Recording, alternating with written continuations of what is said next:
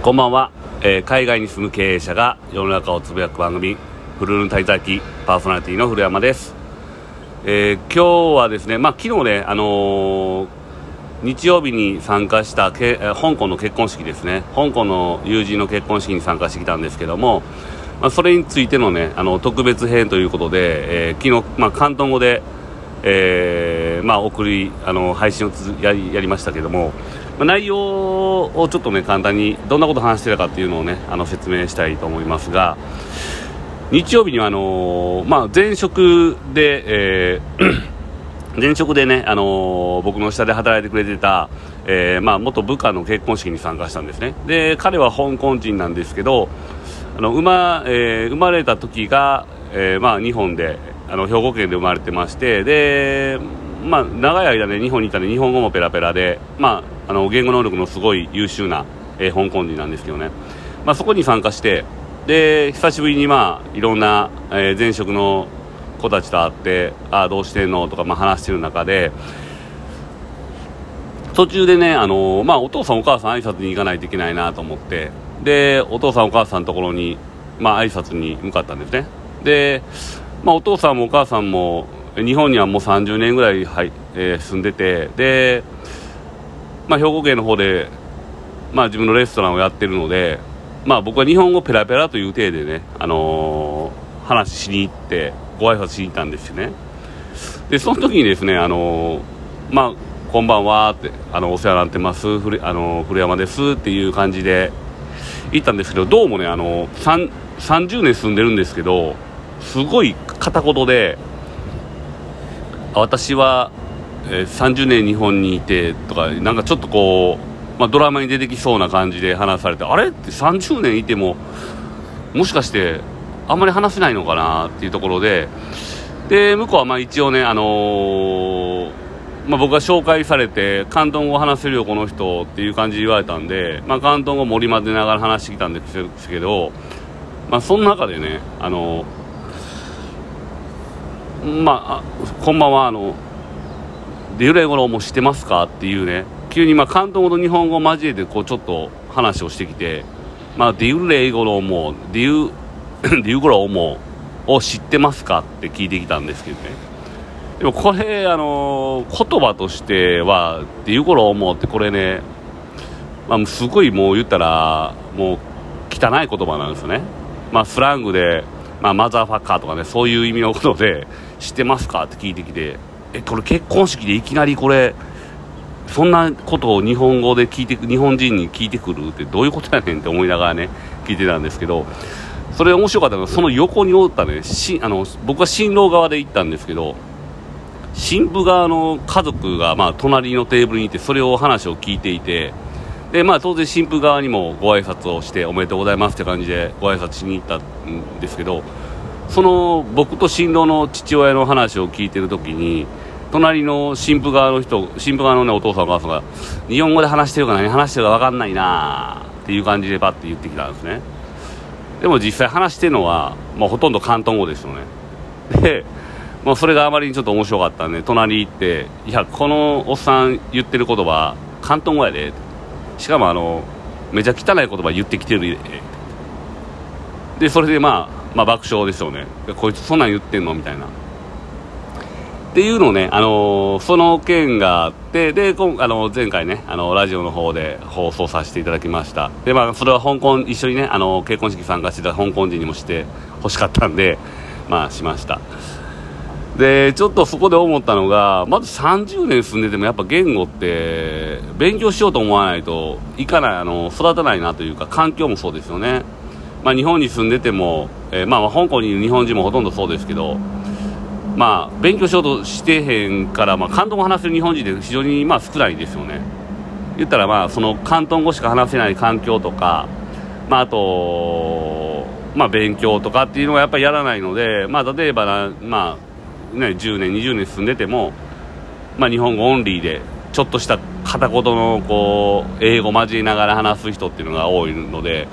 やっぱ言語ってそんな簡単なもんじゃないなっていうのを思ったですね。あとね、もう一個思ったのはやっぱ海外に行って、やっぱり日本人も、まあ、かね、外国から日本外国人が日本に来たらやっぱこうアホとかなんか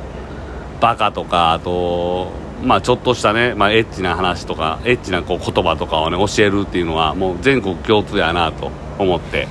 まあ、結婚式まあ非常にね、あのー、昔の仲間と前で楽しかったんですけど、えー、そんな結婚式があったので、まあ、紹介させてもらいました。で今日のメインはですね、あのー、この前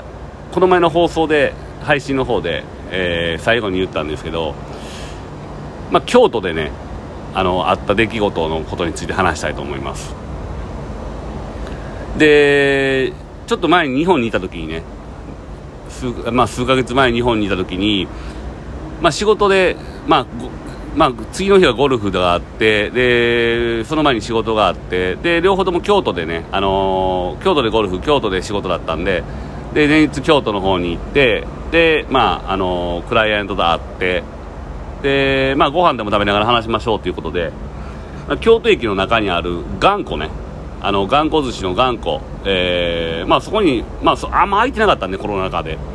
なんで、まあ、そこの方に入っていったら、まあ、その時は僕らは2名で、しかも、まあ、あの、仕事の話ということでね、お酒も飲まずってこと感じで入っていったら、もうすでにね、出来上がってる、まあ4、4、4名の組があって、もうでっかい声で喋ってるんですよ、もう酔っ払って。でその中でね、あの、話してた内容でねこうまあ多分結構でかい会社のね企業さんだでかい会社の,、まあ、あの企業の人だと思うんですけどまあ4人いて、えー、片一方は多分部署が営業部でもう片っぽが、まあ、技術系かマーケティングかなんかそっち系のやつだと思うんですけどまあ営業部の人間が、えー、違うなえっと営業の人間が、まあ、先輩なんかな。でもう片っぽの間接部門の方が多分後輩みたいな感じなんですけど、まあ、そのねあの営業部のおっさんがねめちゃくちゃもうなんか酔っ払ってもう説教垂れてるんですね。でお前ごときが俺に何を言何のメールしてきとんねんみたいな感じで言ってきてて。でまあ年齢は多分50代半ばぐらいかなと思うんですけど。でで、まあ、ポイントとしては2つあって、1個は、えー、なんか失礼なメール送ってきてっていうことに対して切れてることと、あともう1個は、まあ、人事の件で、えー、まあ、昇進できなかったということについて、まあ、まあ、文句言ってるような感じだったんですけどね。で、1個はまず人、あの、人事がちゃうな、えっと、まあ、メールの件なんですけど、まあ、大事なことをメールで、まあ、指示してきてその指示の内容がめもうなんか誰に向かって口聞いてね的な感じなんですよ多分でもね役職で言ったらその後輩に当たる方の間接部門の方が役職が上でただ過去にまあ営業部かどうかでお世話になったっていう感じの上司に対してメールを普通にした業務的なメールをしたっていうことででそれに対して原田ででずっと、えー、文句言ってるんですねでお前昔、まあ、俺はお前のこと可愛いと思ってるよ。お前ずっとやってきたしな、あの、可愛がってきたしな。でもお前、あの失礼なメールなんやねん。誰について口、口聞いてきとんねん。言ってきて。まあ、まあ、それもおかしな話なんですけどね。もう上司部下で、もう実力が自分がなかったから出世できなかったっていうので、もうそんなもん指示言われたら聞かざるを得ないのがサラリーマンの世界なんで、で、それに対してずっと言ってて。ああいう時は電話した方がいいんだよでその横のね、あのー、ギャラガヤの人間ともがな、あのー、言っててお前メールじゃなくて電話してく電話した方がいいよってお前それ昭和かってもうメールでメールでも電話でも一緒じゃって僕らは思いながらねもうもう声がでかすぎてもう本当にもう鬱陶しいな思いながらね聞きたくもないけど聞こえてたからまあ仕方なく聞いてたんですけどでその中で面白かったのが1個ねなんかいやでもメールでね僕びっくりマークつけたんですよ最後にって言うんですよ。でびっくりマークつけたから分かってくれるんじゃないかなと思いまして要は業務的なメールを送ったんですけどびっくりマークでこれ本気で言ってませんよ的な感じで送ったんだよっていうことを言ってるんですけどまだそのびっくりマークの話したらこのおっさんが切れ出してもうそんなんちゃうやろお前お前ほんまお前ごときがなほんまにあんなメール送ってきやがってまだびっくりマークに反応して言うんですよ。ほんでまたバババってまあ言い争い言い争いバーってなってるんですけど途中でまあ収まります。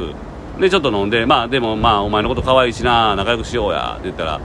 まだそのアホなね若いやつ若い方のやつがいやびっくりマークほんまにねつけたんで分かってくれと思ったんですよってまたびっくりマークにこのおっさんが反応するっていうね。お前ごときがあのメールしやがってこのもうずっとこの繰り返しでもええ加減びっくりマーク言うのやめろよって思いながらね僕らも商談してたんですけど。ほんだら最後もうまた会計の時に会計終わりがけに最後その若いやつがね僕今度からびっくりマーク5個つけます、まあ、そういう問題ちゃうやろ。って言ってね そういうのをね聞きながらもう本当うるさいから早く帰ってくれって思ってね、えー、聞いてました。まあそんなことがあって。ででね人事の件も話してたんですけど、まあ、出世今回できませんでした。でなんであいつがあいつより絶対俺ああの何々さんの方が実力あのなんでなんですかねって周りも言ってるんですけどまあ、結局ねあの上司に嫌われてるどうこうどうこうっていうかもう政治力も含めて出世に対して必要な実力なんでもうその辺をぐちゃぐちゃ言ってるとねほんまねあの会社の看板背負ってやってるわけやから、まあ、会社の看板背負ってっていう意味もあるし、まあ、看板会社の看板を借りて自分偉そうにできてるわけやからそれ含めてねもう会社の看板を汚さないようにねしていかないと、まあ、その辺の実力不足も含めてね認めていかないと、まあ、永遠ね、まあ起業家がいいかサラリーマンがいいかで別にどっちでもいいんですけど、まあ、あんなああいうサラリーマンがいるからね、まあ、サラリーマンダメだって言われるっていう話ででその辺も含めてね、えー、自分会社の看板背負ってね何々なんかこう仕事してるんだっていうことをちゃんと踏まえた上でね働いていかないと、まあ、経営者側の立場から言うと給料払って払ってるってね会社の文句外で言うと言われとったらほんま話にならないんで。まあ、その辺ね、あのー、わきまえてほしいなと思いながら、えー、京都の商談を終えて次の日ゴルフ行ったと、まあ、そういう話でした。それでは、えー、次回また楽しみにしておいてください。以上です。